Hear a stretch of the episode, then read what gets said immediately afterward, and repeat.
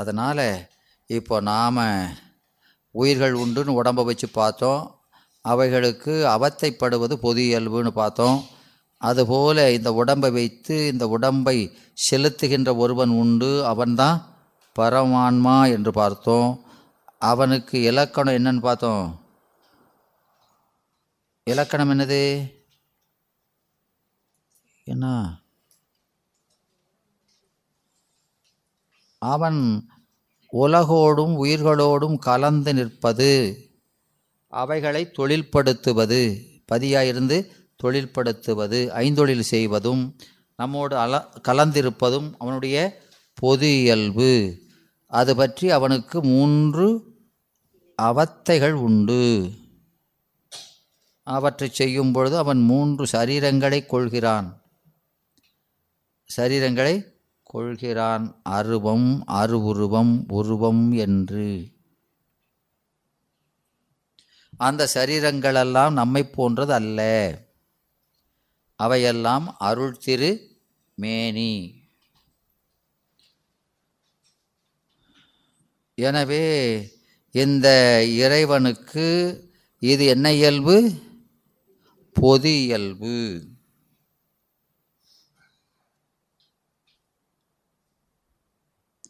அப்போ அவனுடைய உண்மை இயல்பு தான் எது?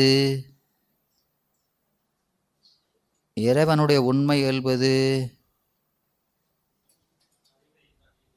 என்னம்மா?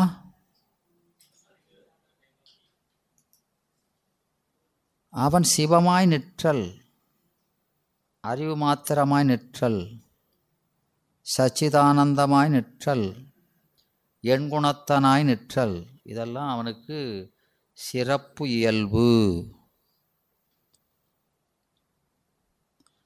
அதுதான் வந்தாச்சு. நாம் திருவருள் பயனில் படிச்சிருக்கிறோம், அருவும் உருவும் அறிஞர்க்கு அறிவாம் உருவும் உடையான் உளன். பார்த்தமா? பார்க்கலையோ? அப்படி திருவருள் பயில பாட்டிருக்கா இல்லையா? ஆமாம். அப்போது அங்கே ஒன்று விட்டு போயிருக்கு, அதை நாம் வருவிச்சுக்கிடணும் இல்லையா? அருவும் உருவும் சொல்லியிருக்கு, அருவுருவை வருவிச்சுக்கணும். அருவும் அருவுருவும் உருவும் உடையான். அப்போ அறிஞர்க்கு அறிவாம் உருவும், எனவே அது சொரூபம். அது யாருக்கு? ஞானியருக்கு. அது ஞானியருக்கு. இது இது யாருக்கு? இது மேனியருக்கு. விளங்குதா? இது உடல் சார்பை நீத்த ஞானியருக்கு அறிவு. ஆ உடலோடு கூடிய அறிவு விளங்குறவங்களுக்கு இந்த மூணு அறிவு உருவு அருவுருவு. அப்போ இது மூணும் தடத்தம், அது சொரூபம். அறிவா அறிவால் வழிபடுவது சொரூப நிலை. இந்த நிலையில் இந்த இறைவனை சொரூப நிலையில் வழிபடுபவர் ரொம்ப சிலர். அப்படி அறிவது ஏன்னா அந்த அறிவு மாத்திரையாய் அறிவது என்பது எல்லாராலும் முடியாது. அதை அந்த ஆனால் அந்த வழிபாட்டுக்கு சென்றாலன்றி முத்தி இல்லை. அதான் உண்மையான வழிபாடு. இந்த அருவ வழிபாடு, உருவ வழிபாடு, அரு உருவ வழிபாடெல்லாம் அதுக்கு போகிறதுக்கு வழிதான் இல்லையா? எனவே உருவ வழிபாடு என்பது சரியையாளருக்குரியது, அருவுருவ வழிபாடு என்பது கிரியையாளருக்குரியது, அருவ வழிபாடு என்பது யோகியருக்குரியது. எனவே ஞானியருக்குரிய வழிபாடு தான் உண்மை வழிபாடு. அதுக்கு போகிறதுக்கு இதெல்லாம் வழி. இதெல்லாம் செஞ்சு செஞ்சு தான் அங்கே போக முடியும். எனவே அந்த ஞான வழிபாட்டில் தான் இறைவன் இந்த உயிர்களுக்கு அவற்றினுடைய அறிவு இச்சை செயல்களை நேரடியாக செயல்படுத்துகிறான். மற்ற மூன்று நிலையிலும் மாயை மூலமாகவே அவர்களுக்கு அறிவு விளங்குகிறது. அதனால் இந்த உண்மை இறைவனுடைய உண்மை நிலையை எப்போ உணரலாம்? ஆமாம், அதனால தான் ஆறா நூற்பா என்ன சொல்கிறாரு, இருதிறன் அல்லது இருதிறன் அல்லது சிவசத்தான். சிவன் எப்படிப்பட்டதான்? இருதிறன் அல்லது. எந்த இருதிறன்? இருதிறன் என்னது? ஆறாம் நூற்பா ஞாபகம் இல்லையா? இருதிறன் இருதிறனாவது திறன் என்பது இங்கே பகுதி. திறன் என்பது என்னது? திறமைன்னு சொல்லிடக்கூடாது. திறன் என்பது என்னது? பகுதி. என்ன பகுதி? உணர் உகர்வாம் தன்மையும் உணராதாம் தன்மையும், எவ்வாற்றானும் உணராதாம் தன்மையும். எந்த இரண்டு பகுதியும்? உணர் உருவாம் தன்மை, உணராதாம் தன்மை. உணர் உரு என்கிறது என்னது? பாசஞான பசுஞானங்களால் அறியப்படுவதெல்லாம் உணர் உரு.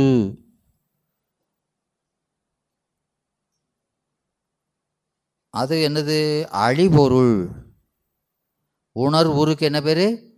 அழிபொருள். உணராதாது என்னது? அது பொய்ப்பொருள்.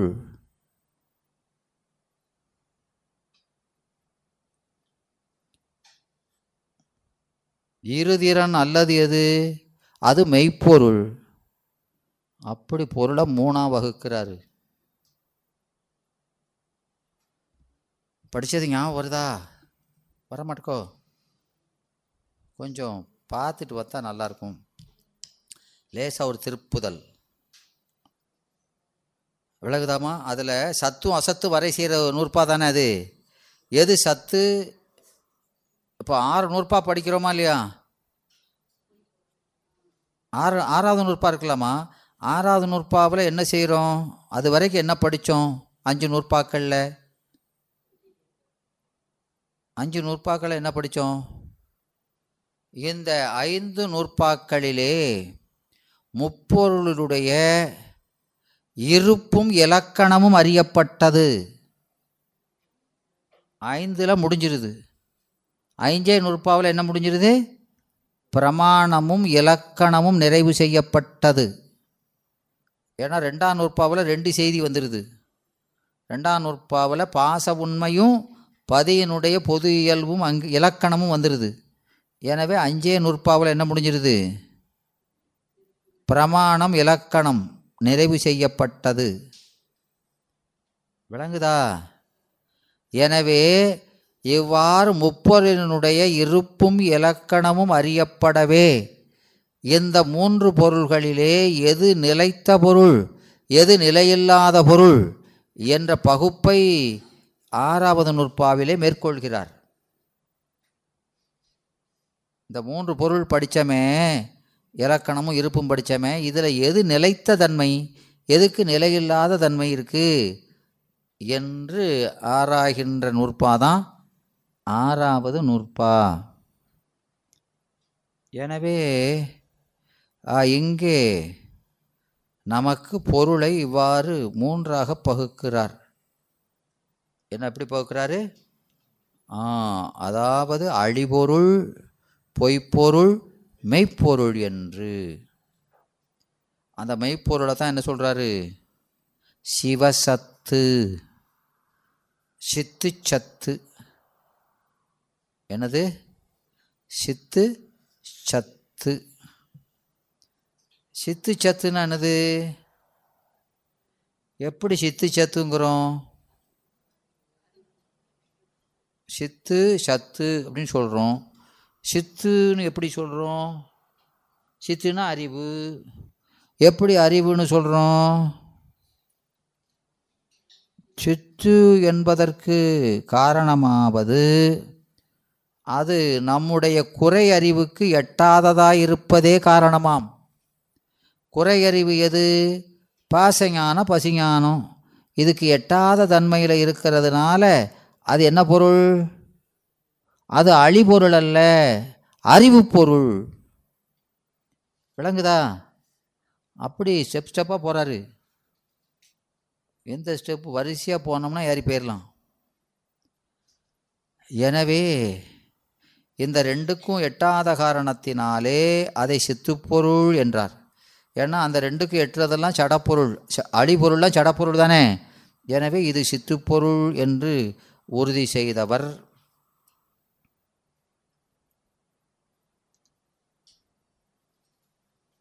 அது சிவஞானத்துக்கு எட்டுவது பற்றி அது சத்துப்பொருள் என்றார், உள்பொருள் என்றார். அதனால் அது என்னது? சித்துச்சத்து அல்லது சிவசத்து என்று அழைக்கப்படுகிறது. அதனால் பொருளை எப்படி படிக்கிறாரு? அழிபொருள், பொய்ப்பொருள், மெய்ப்பொருள்.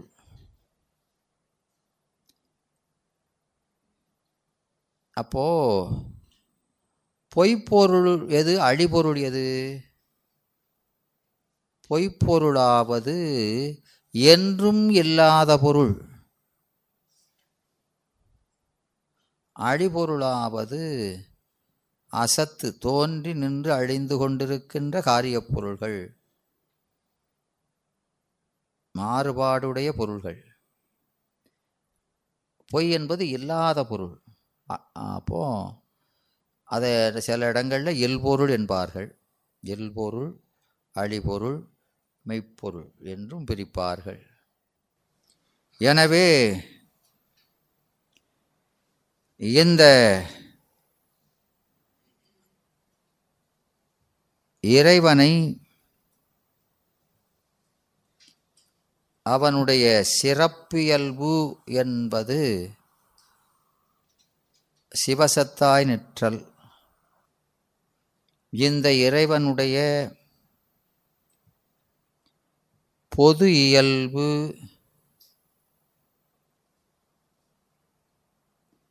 எவ்வாறு அறியப்படுகிறது? ஆராய்ச்சி விதமாக அறியப்படுகிறது. ஆராய்ச்சி விதமாக அறிகிறோம்னா இந்த இறைவனை கண்டு அறிய முடியாது. இப்போது கருதி அறியலாமா? இறைவனை கருதி அறியலாமா? அறியலாமா?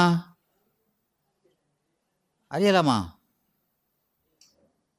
முடியாதா? பொது இயல்பு தான். இறைவன் கருதி அறியப்படலாமா? ஒரே அடி அடிச்சிட்டீங்க, முடியவே முடியாதுன்னு. ஆ இப்போ கருதி, அதான நாம் முதல் நுட்பாவில் செய்கிறோம். இறைவனை கருதல் அளவையால் தான் நிறுவுகிறோம். கருதல் அளவைனா என்னது? கருதல் அளவைனா அனுமானித்து அறிவது, ஆராய்ச்சி அளவை. இப்போ இறைவனை கருதி அறிய வேண்டுமானால் என்ன வேணும்? இறைவனை கருதணும்னா எப்படி கருதலாம்? சார், நீங்கள் இங்கே வந்திருக்கீங்க வரலையேன்னு ஒருத்தர் வெளியிலேருந்து பார்க்கணும். டாக்டர் உள்ளே இருக்காரா இல்லையான்னு பார்க்கணும். எப்படி பார்ப்பார்? உங்கள் கார் நிற்கினதுன்னா சரி, அப்போ உள்ளே இருக்கிறாரு சொல்கிறாரா இல்லையா? அது கருதல் தானே. அப்போது அப்போ உங்களை அந்த கருதி அறியணும்னா உங்களோடு தொடர்புடைய ஒரு பொருளை பார்க்கணுமா இல்லையா? பார்க்கணும். இப்போ இறைவனோடு தொடர்புடைய பொருள் எது? உயிரா? ஆ உலகம். உயிரை சொல்லிடக்கூடாது, உலகம். ஏன்னா காட்சி பொருளாக இருக்கணுமா இல்லையா? உயிர் காட்சி பொருள் இல்லை, காணக்கூடிய பொருளெல்லாம் சொல்லணும். அப்போ உலகத்தை சொல்லலாம், உடம்பை சொல்கிறோம். இப்போ நீங்கள் சொல்கிறதெல்லாம் சரி தான், கேட்கவன் நீங்கள் சொன்னதெல்லாம் மண்டே மண்டே ஆட்டுவானா? ஆட்ட மாட்டான். அவன் கேட்கான். இப்படி என்ன கேட்காம்னா, இப்போ நீங்கள் ஆராய்ச்சி அளவில்ன்னு சொல்கிறீங்கள, சொல்கிறோம்ல விடனா தானே பேசணும். இங்கே எல்லாரும் சரிதாம்னு ஏற்றுக்கிட்டு இருக்கியோ, அவன் சரியில்லையாங்க. என்ன சொல்கிறான்னா, இப்போது ஒரு குயவன்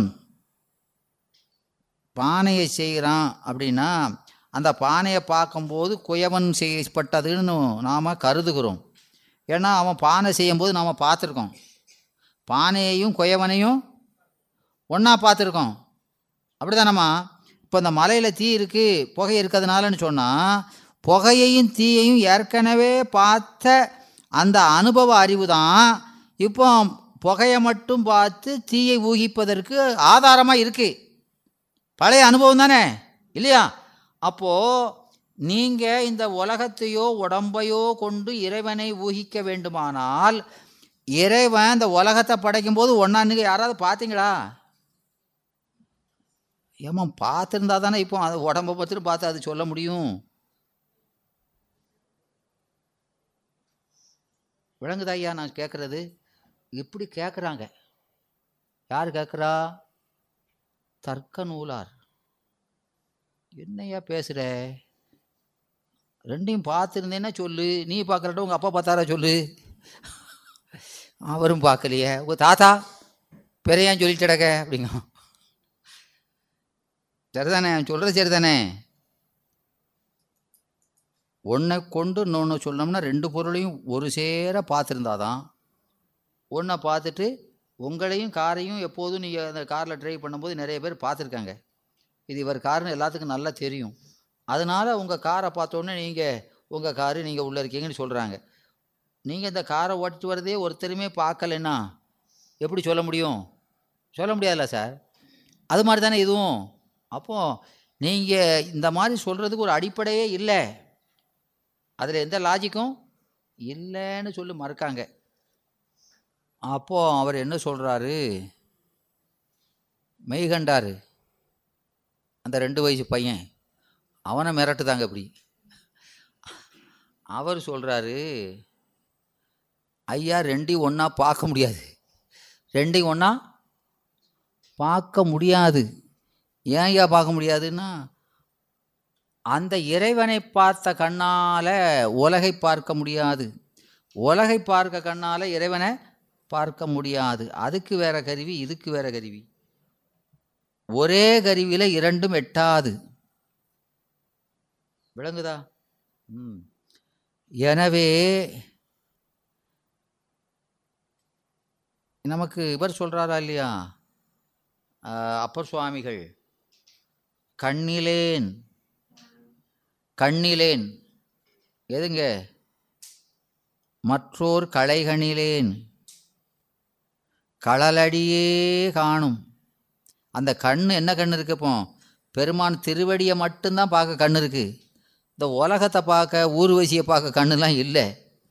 ஊர்வசி வந்துங்க நான் ஆடுதானே, ஏமா ஒன்றை பார்க்க கண் ஏன்ட்ட இல்லைங்காரு.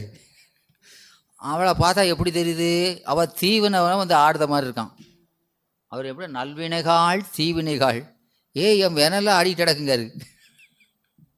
விளங்குதா? ஆ. எனவே அங்கே என்ன சொல்கிறாருன்னா, அந்த மாதிரி ஒரு பாசிபிலிட்டி இல்லை. என்ன இல்லை? ரெண்டையும் ஒருங்கு பார்க்கக்கூடிய கருவி இல்லை. எனவே அதுக்கு அடுத்த ஆப்ஷன் எது எது அப்படின்னா, இந்த உலகத்து பொருள்கள், உலகத்தை தான் பார்க்க முடியாது. இந்த உலகத்து பொருள் தெரியுதா இல்லையா? எனவே இதனுடைய தன்மை எப்படி இருக்கோ இது மாதிரி தான் உலகம் இருக்கும். விளங்க? எனவே உலகின் தன்மையை நிறுவுவதற்கு எதை எடுத்துக்கொண்டார்? உலகத்தில் உள்ள பொருள்களை எடுத்துக்கொண்டார். ஏன்? இந்த உலகத்து ஆயிலும் அதை உண்டாக்குபவனுடைய ஆயிலும் அதை காட்டிலும் நம்முடைய ஆயுள் மிகச்சிறிதாக இருப்பது பற்றி. எப்போ உலகத்தை தோற்றுவிக்கும் போது பார்க்கணும்னா, அவன் படைக்கிறதுக்கு முன்னாலேயே நாம் படைச்சிருந்து இருக்கு பார்த்துக்கிட்டு இருக்கணும். அவன் உலகத்தெல்லாம் அழித்ததுக்கப்புறம் நாம் இன்னும் அழியாமல் இருக்கணும். அப்படி எந்த பேலாக இருக்கானா? ஒருத்தனும் இல்லை. எனவே ஒருத்தனும் பார்க்க முடியாது. விளங்குதா? எனவே அதை பார்க்கணும்னா அழியாமல் இருக்கணும்லாமா, அந்த மாதிரி ஆள் இல்லை. எனவே அந்த உலகத்து பொருள்களை கொண்டுதான் இந்த தன்மை உடைய உலகமும் இப்படி இருக்க வேண்டும் என்று கருத முடியுமே தவிர அவனை வச்சு நேரடியாக பார்க்க முடியாது என்று நிறுவுகிறார். அப்போது நமக்கு இந்த ஆறாவது நூற்பாவில் என்ன சொல்கிறாருன்னா, இறைவன் வந்து ஒரு வகையால் அறியப்படுபவன், ஒரு வகையால் அறியப்படாதவன். எந்த வழியால் அறியப்படுபவன்? ஆ எனவே அந்த இறைவன் சிவஞானத்தால் அறியப்படுவன். குறையறிவாகிய பாசஞான பசிஞானங்களால் அறியப்படாதவன். அதனால் அவனை இல்லை என்று சொல்ல முடியாது. ஏன்னா இப்போது ஆகாயத்தில் எத்தனையோ கோள்கள் இருக்கின்றன, இருக்கா இல்லையா? அந்த கோள்கள் எல்லாம் நம்ம கண்ணுக்கு தெரியுதா? தெரியலை. அது தெரியலைன்னு இல்லைன்னு சொல்ல முடியுமா? முடியாது. அப்போ என்ன செய்கிறோம்? அதற்கான கருவியை கொண்டாந்து பார்த்தா தெரிகிறது, தெரியுதா இல்லையா? அதுபோல் இறைவனை பார்ப்பதற்கான கருவி வேறு. அந்த கருவியை வாங்கிட்டு வா அப்படிங்கிறது விளங்குதா? ஏன்னா அந்த கருவி எது? சிவஞானம். எனவே இந்த கருவிக்கு எட்டலைங்கிறதுனால இல்லை என்று சொல்ல முடியாது என்று சொல்லி அந்த கருவிக்கு எட்டுபவன். அதனால் அவன் உள்பொருளே. ஏன்னா அனுபவிக்கப்படாத பொருள் இல்பொருள், எந்த வகையிலும் அனுபவிக்கலைன்னா அது இல்பொருள் என்று சொல்லி அவனுடைய சிறப்பியல்பை சொல்லுகிறார். எனவே இங்கே அருந்துயர் குரம்பையின் ஆன்மானாடி என்ற அந்த பாயிரத் தொடராலே ஆராய்ச்சினாலே ரெண்டும் அறியப்படுவது. என்ன ஆன்மா? ஜீவான்மா பரமான்மாவை அறிகிறோம், பொது இயல்பை அறிகிறோம். அவன் பொது இயல்பு என்னன்னு பார்த்தோம். ஆன்மாவுக்கு கருவிகளோடு கூடி அவத்தைப்படுவது. இறைவனுடைய பொது இயல்பு என்னன்னு பார்த்தோம். என்ன அதே நிலைக்கே வந்துட்டீங்க? என்னம்மா? ஆ இறைவன் உயிர்களோடும் உலகோடும் கலந்திருப்பதும் ஐந்தொழில் செய்வதும் அவனுக்கு பொது இயல்பாம் என்று அவனுடைய பொது இயல்பை நிச்சயித்தோம். அப்போது எப்படி நிச்சயித்தோம்? அளவை மூலமாக. எந்த அளவையில்? கருதல் அளவையால்.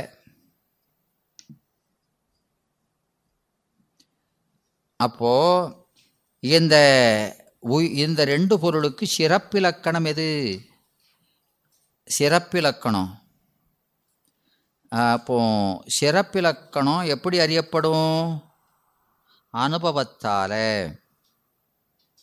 எனவே இப்போது ஆன்மாவுக்கு சிறப்பு இலக்கணம் எது?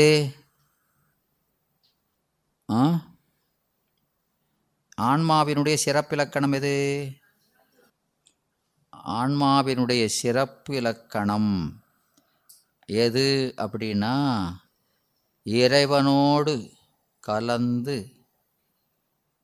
பேரின்பமாயிருத்தல். அந்த நிலையை உயிர்களை உயிர்களினுடைய அந்த சிறப்பியல்பை எப்படி அறிவது? ஆன்மா தன்னை எப்படி அறியும்? எப்படி அறியும்? இப்போது சிவஞான போதத்துக்கு அவையடக்கம் அப்படின்னு ஒன்று இருக்கா இல்லையா? இருக்குது. அதில் என்ன பாட்டு சொல்கிறாரு?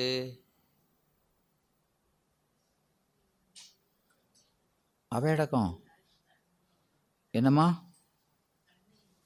ஆ தன்னை உணர்ந்து தனையுடைய தன்னுணர்வார் எம்மை உடைமை எமைகளார் தம்மை உணரார் உணரார் உடங்கியைந்து தம்முள் புணராமை கேளாம் புறன் என்று சொல்கிறாரா இல்லையா? இந்த பாட்டில் தம்மை உணர்ந்து தமையுடைய தன்னுணர்வார் என்று தன்னையும் தலைவனையும் உணர்ந்தவர்கள் யார்? அவர்கள்தான் ஞானிகள் அவர்கள்தான் சைவர்கள். தன்னையும் தனவரையும் உணராதவர் யாரு? அவரெல்லாம் புறச்சமயத்தினர், அஞ்ஞானிகள் என்று அங்கே சைவத்தின் மேன்மையையும் புறச்சமயங்களினுடைய இழிவையும் நமக்கு உணர்த்துகிறார் இல்லையா? அப்போது அங்கே இப்போ தன்னை உணர்தல் என்றால் இல்லையா, தன்னை உணர்ந்து தமையுடைய தன்னுணர்வார். தன்னை என்பது ஆன்மாவை, தமையுடைய தன் என்பது அங்கே தன்னுங்கிறது இறைவனே. அப்போது தன்னை உணர்ந்தபின் தலைவனை உணர்வாரா, தலைவனை உணர்ந்தபின் தம்மை உணர்வாரா? போச்சா அப்படிங்களா? அதில் அப்படி சொல்கிறாரு. நீங்கள் அதனால் அப்படியே நீங்களும் சொல்லிடாதீங்க, கவனமாக சொல்லுங்க. ஏன்னா நமக்கு சித்தியாரில் என்ன சொல்கிறாரு? தூரியனாம் சிவனும் தோன்றும், தானும் தோன்றும், தொல்லுலகெல்லாம் தன் உள்ளே தோன்றும் இல்லையா? ம் ஏன் தன்னாலே தன்னை அறிந்தால் தன்னையும் தானே காணும், தான் அதுவாகி நின்றே என்று சிவபிரகாசர் சொல்கிறாரே இல்லையா? இப்போது சிவன் தெரியும், சிவத்தை பார்க்கும்போது உயிர் தெரியும், அப்படி தானே சொல்கிறாரு. அப்போ உயிரை பார்த்து சிவத்தை பார்க்கணுமா, சிவத்தை பார்த்து உயிரை பார்க்கணுமா? அப்போ அங்கே அவர் சொன்னதை சிவத்தை பார்த்த பிறகு உயிரை பார்க்கணும். அப்போ அவை இடத்துல சொன்னதை மாற்றிட வேண்டிதான். ரெண்டு ஒன்று எப்படி? ரெண்டு ஒன்று அது இந்த மாதிரி கேள்வியே கேட்குறாரு. இது ஒரு கேள்வி. அடுத்தாப்பில் என்ன கேட்குறாருன்னா, ஆன்மா தன்னை அறிதல்னா அறிந்தவன் யாரு? அறிந்தவன் யாரு? ஆன்மா. அறியப்படுவது யாரு? ஏமா ஆன்மா தெரிசனம்னா அறியப்படுபவன் யாரு? ஆன்மா. அறிபவனும் அறியப்படும் பொருள் ஒன்றோ? என்ன இலக்கணம் அப்படிங்காரு. அது எப்படி ஒன்றா இருக்க முடியும்? அறிபவனும் அறியப்படு பொருளும் ஒன்றாக இருக்க முடியுமா? இருக்க முடியாது லாஜிக்கு இல்லையா? இப்படியெல்லாம் கேள்வி கேட்காரு. பெரிய மண்டடி தான் கிலோ. ஆ ஆ என்னம்மா?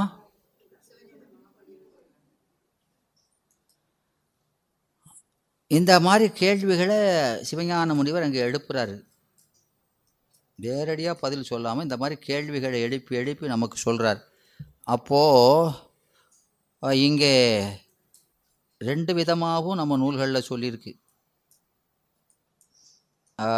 தன்னை உணர்ந்த பின் தலைவனை உணர்தல் சொல்லுது. சில இடத்துல இவனை பார்த்த பொண்ணு இறைவனை பார்த்து அதுக்கப்புறம் ஆன்மா தன்னை உணர்தல் என்று சொல்லியிருக்கு. ஏன் அப்படின்னு சொன்னால்,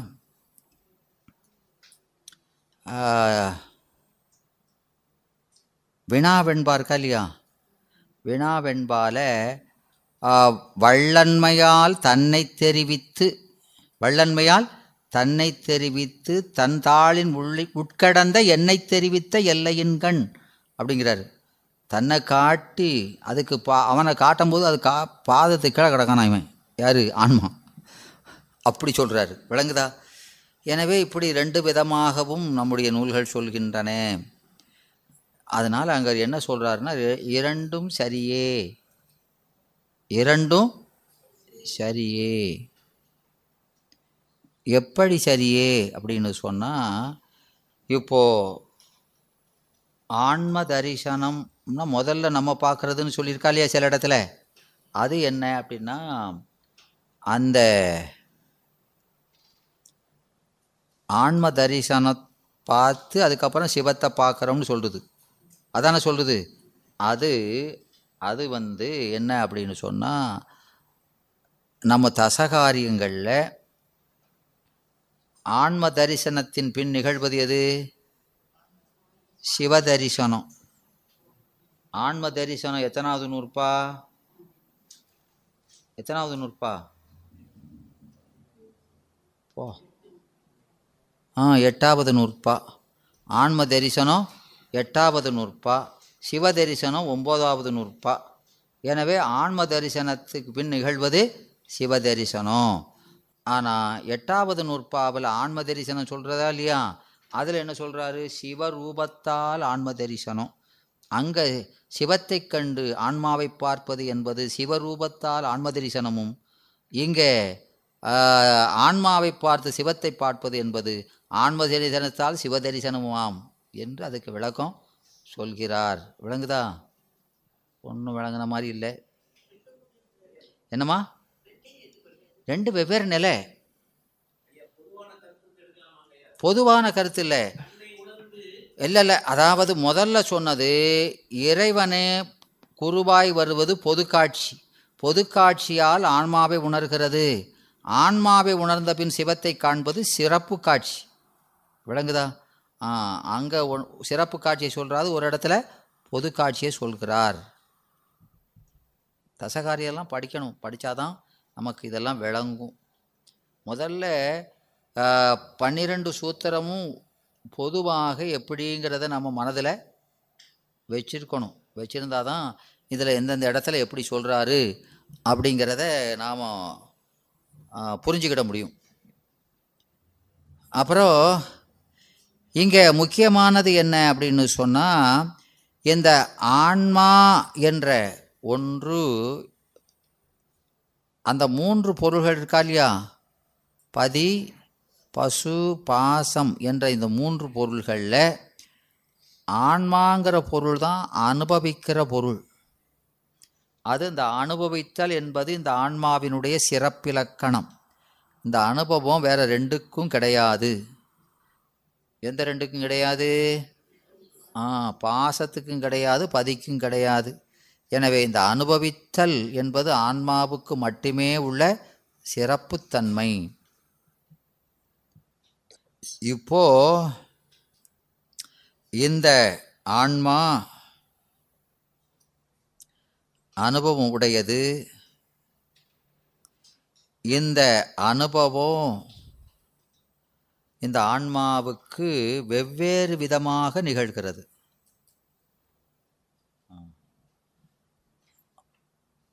ஒரு அரை மணி நேரம் இடைவேளை.